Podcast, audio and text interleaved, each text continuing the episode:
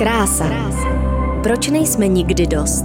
Příběhy žen, které mění pravidla hry. Krása. Krása. Podcastová série Lindy Bartošové na rádiu Wave.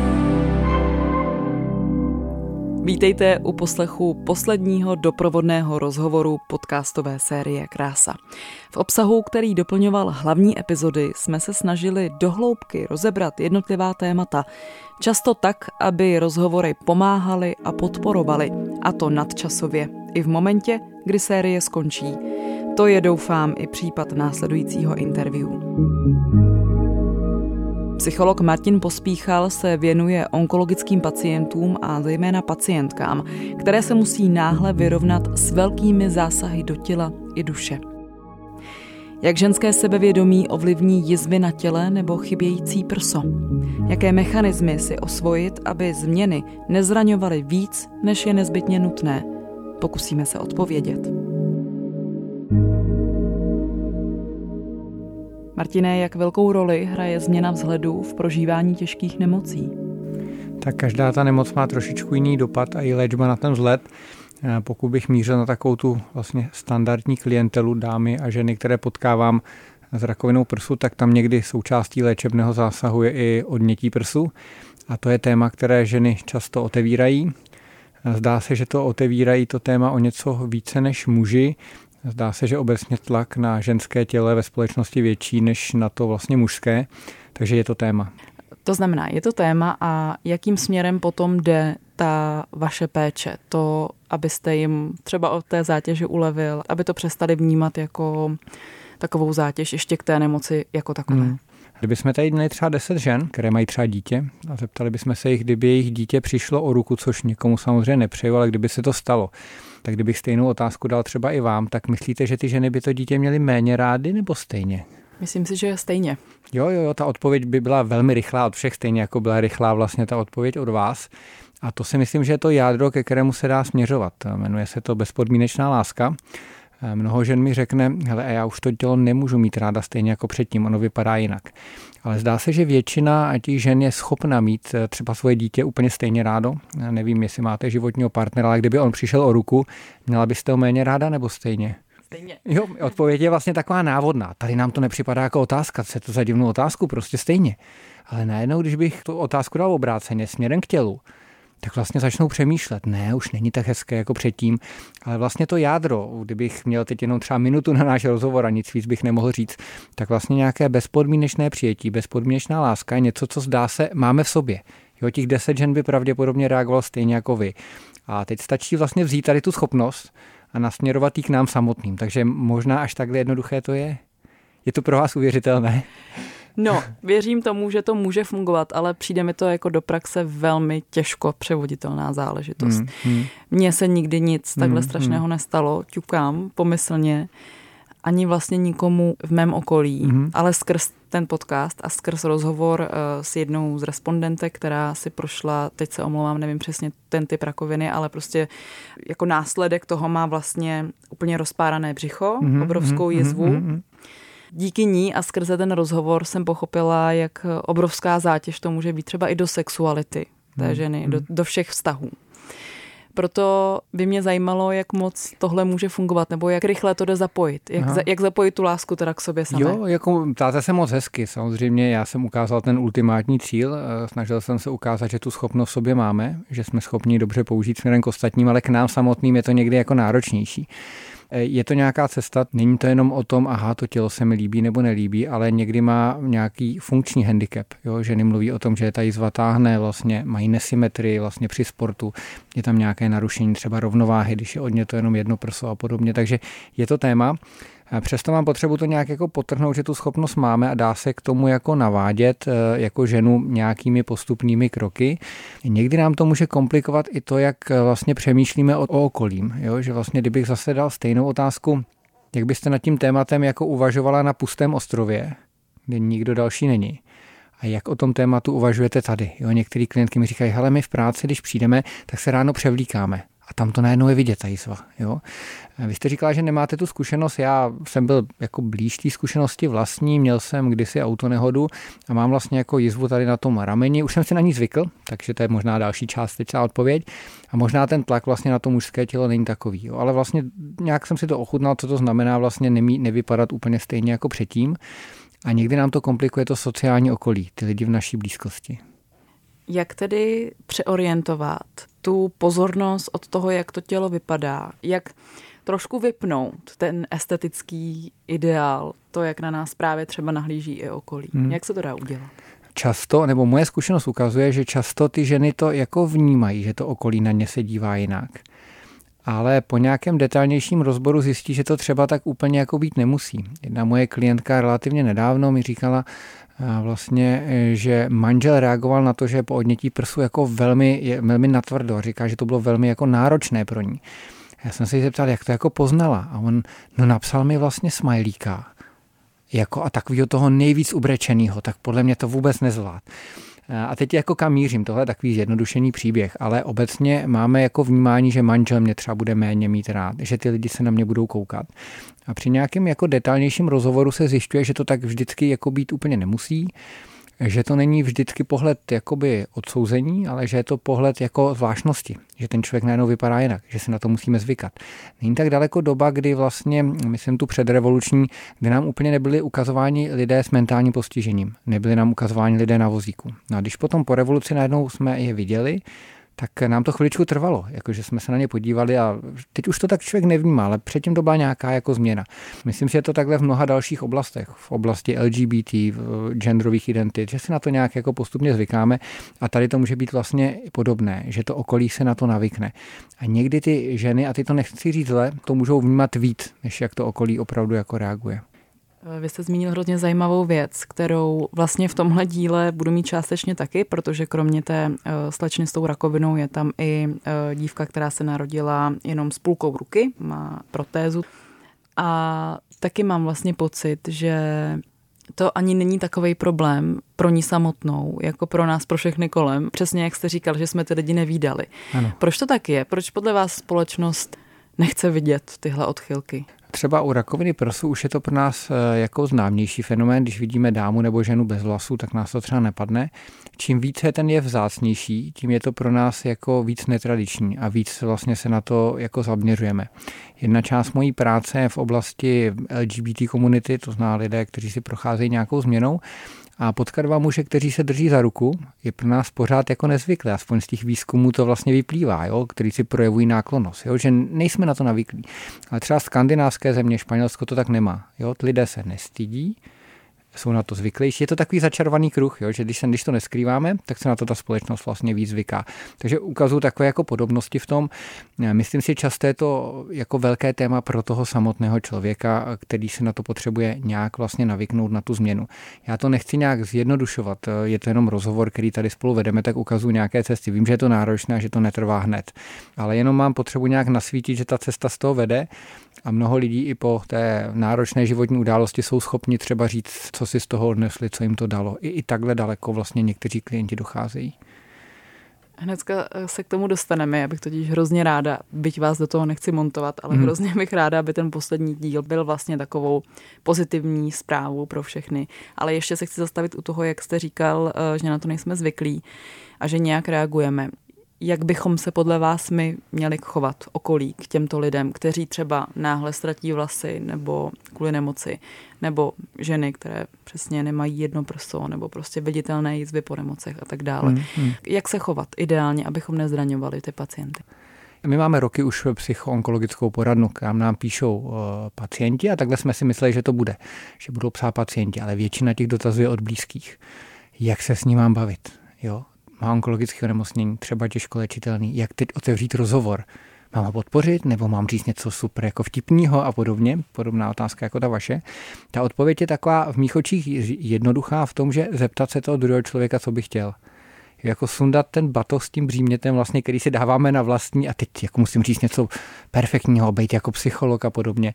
Jako projevit zájem o něj, ale zeptat se ho, jestli se chce bavit o té nemoci, o něčem jiném. A, a u těch lidí se to jako hodně proměňuje. Někdy mají potřebu se bavit o tom, co je tíží, a někdy chtějí znát třeba náš příběh, co se děje v našem životě, ale je dobré, aby si to řídil ten druhý člověk, jako nabídnout mu to, hele, jsem tady pro tebe, co bys potřeboval. A on třeba řekne, hele, já o té nemoci se vůbec nechci bavit, nechci se bavit o té operaci, pojďme se bavit o tom, co budeme dělat potom. A nebo naopak to využije a řekne, hele, já se bojím, bojím si, že už jako to nezvládnu žít tak, jak to bylo předtím, jo? že vlastně budu mít pořád ty, ty úzkosti a podobně. Kdybych to měl hodně zjednodušit a neříkám, že vždy je to takhle jednoduché, tak být tam pro toho člověka se zájmem, věnovat mu ten čas a zeptat se, co by potřeboval. Jestli to využije nebo nevyužije, to už je další věc. Už někdy samotný pocit, že nám to někdo nabít, je hodně silný. Víme, že má jako propis i na biologii člověka, jo? že ale kdyby potřeboval, jsem tady pro tebe. I když tu pomoc nikdy vlastně nevyužije, tak dodává tomu člověku sílu. Jo? Já mám rád takový ten příměr, kdybyste bydlela někde na samotě a měla tam schovanou zbraň. I když ji nikdy nepoužijete, tak ten pocit, že ji tam máte, vám dodává co? i když ji nikdy nepoužijete. A takhle to je s blízkými. Jo, jsou tady lidi, o kterých se můžu opřít, můžu je využít, i když je nikdy nevyužiju, tak vlastně vím, že si pro ně můžou šáhnout. Takže to je taková moje, nechci vám utíkat od té otázky, ale snažil jsem se vlastně ukázat, jako kterým směrem na to jít. Jak se dá vybudovat zpátky podle vás cesta k ženskému sebevědomí, když projde nějakým takovýmhle výrazným zásahem? Část sebevědomí, které máme v jakékoliv oblasti, se opírá o vztahy jestli já jsem nebo nejsem dobrý psycholog, můžou ovlivnit moji klienti. Když mi všichni budou říkat, že jsem hrozný, tak pravděpodobně to nějak moji profesní sebevědomí vlastně ovlivní. Podobně by to bylo u vás jako u moderátorky. Takže jsme hodně konstruováni opěrnými pilíři od lidí. Když otevřeme to téma, třeba s partnerem, a on nám stvrdí, nebudeme v těch svých vlastních myšlenkách a domněnkách, ale většina těch manželů, aspoň moje zkušenost, neříkám, že to vždy moje zkušenost ukazuje, že ty manželé to stvrdí, hele, mně se líbí, jaká jaká seš, nějak jako potvrdí tu identitu, tak se většinou začne částečně ten vztah nebo ten eh, vztah vlastnímu tělu jako budovat zpátky. Pak máme velmi dobrou zkušenost a to je zase inspirace pro eh, naše posluchače nebo posluchačky. Jsou různé druhy a teď to slovo terapie tam úplně tak nemusí být, ale práce s vlastním tělem. Je to třeba pohybová terapie, taneční terapie. A nemusíme to opravdu brát tak, že jste rozbití a potřebujete terapii, ale spíše to nějaký obnovení kontakt s vlastním tělem. Už ta samotná nemoc nám ho trošku naruší. Moje vlastní tělo mě zradilo. Začaly se tam množit nějaký buňky, které tam být nemají. Teď najednou vypadám jinak. Jo? A to snadno může vést k tomu, že to svoje tělo nemám rád nebo nemám tolik ráda.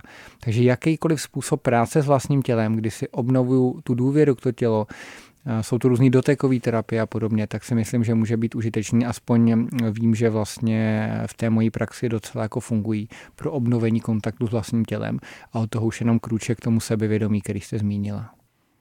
Všechny respondentky, které mám v tomhle závěrečném díle, silný zásahy do těla, je tam ta rakovina, je tam, jsou tam popáleniny, mm-hmm. je tam ta holka s protézou.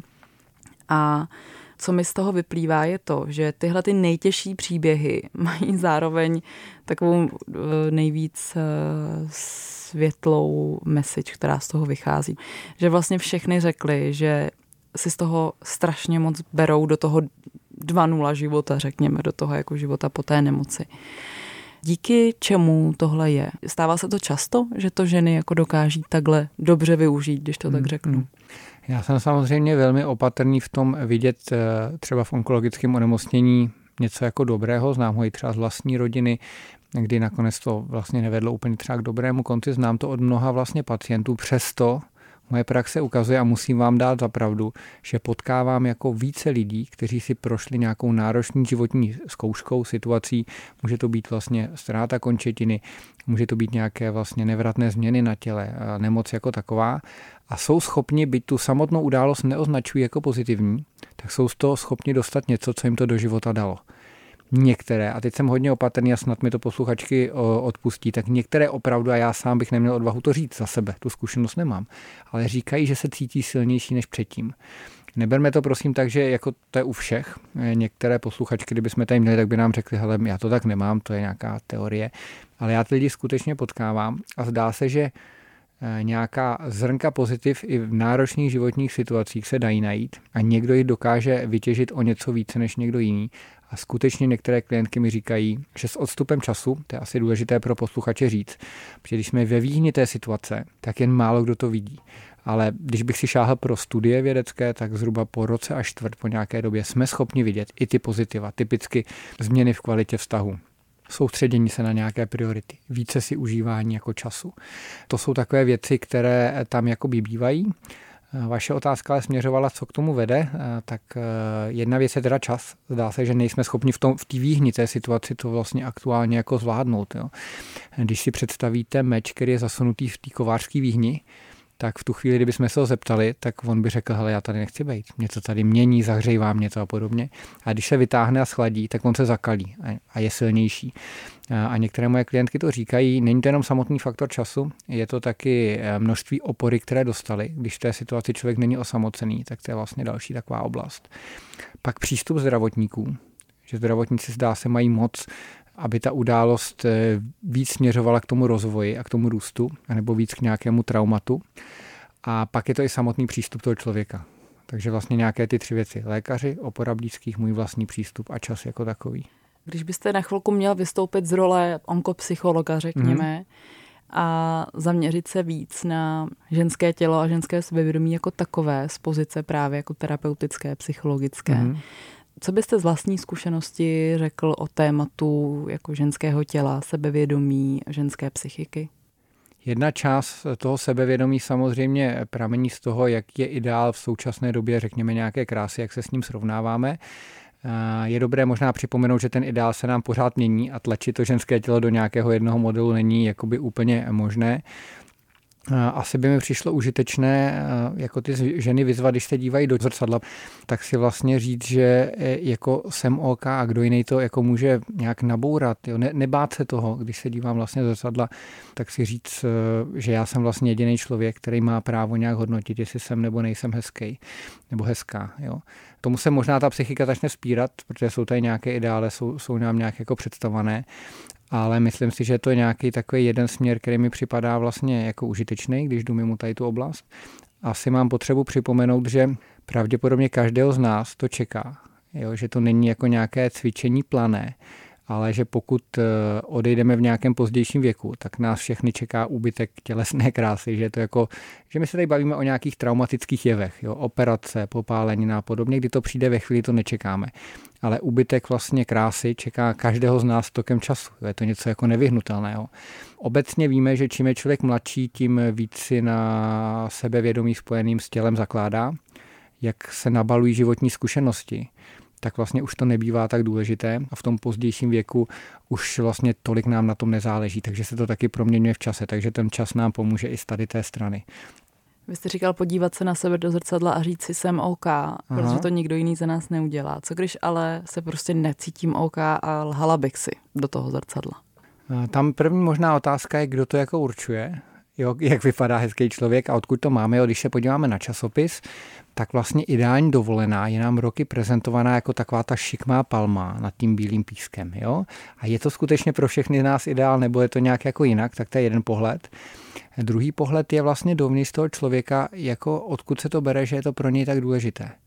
Jak je to možné, že vlastně pro mě tak důležité, jak vypadám, odkud se to bere? Jo? Že pro někoho je to třeba méně důležité, je plno žen, které tu ženskost jako upozaďují, jsou ženy, které ji naopak zvýrazňují. Takže odkud se to bere, že je to pro nás vlastně tak důležité? A ta vaše otázka už hodně směřuje k nějaké třeba konkrétnější terapeutické práci s tím jako daným člověkem. Hodně to může souviset s přesahem do různých eh, poruch příjmu potravy. Možná jste se tomu tématu jakoby věnovali. Ale myslím, že je to o tom určení toho jako ideálu na straně jedné a toho, co já považuji vlastně za ten můj vzor, proč je to pro mě tak důležité. Jo. Nebát se vlastně podívat se do zrcadla a říct, jsem, jsem OK, tak jak jsem. Skoro bych šel ještě jako dál. Vy jste říkala, že já jediná si můžu říct, že jsem OK.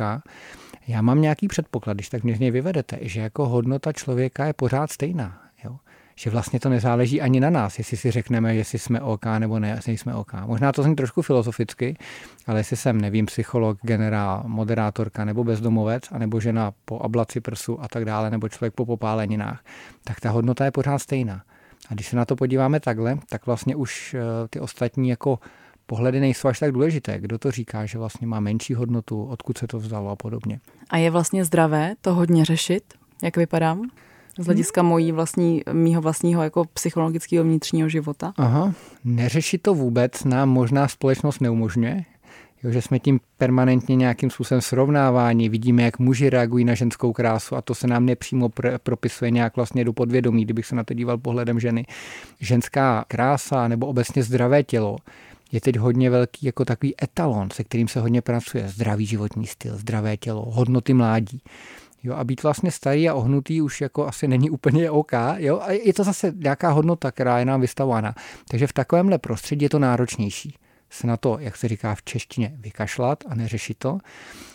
Zase použiju ten příměr toho pustého ostrova. Může to být pro naše posluchačky takový, jako řešila bych to úplně stejně, kdybych byla na tom jakoby pustém ostrově. Jak velký problém by to třeba pro mě byl, a zase řeším to v té oblasti třeba práci v té LGBT komunitě, kdy ty lidi říkají, my si nemůžeme projevovat vlastně náklonost, veřejnost by nás odsoudila.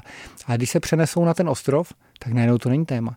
Najednou ty ženy, kdyby chtěli běhat do půl těla na pustém ostrově, tak najednou to není téma.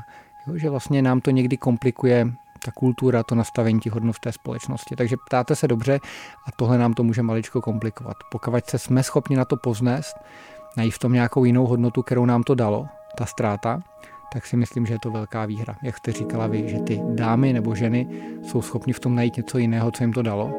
A vlastně ta ztráta je vyrovnaná tím ziskem.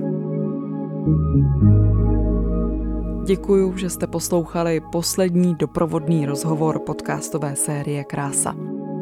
Moc doufám, že vás nejen hlavní epizody, ale i navazující rozhovory obohatili, že vám třeba zlepšili den nebo aspoň trochu ulevili od bolesti nebo neklidu.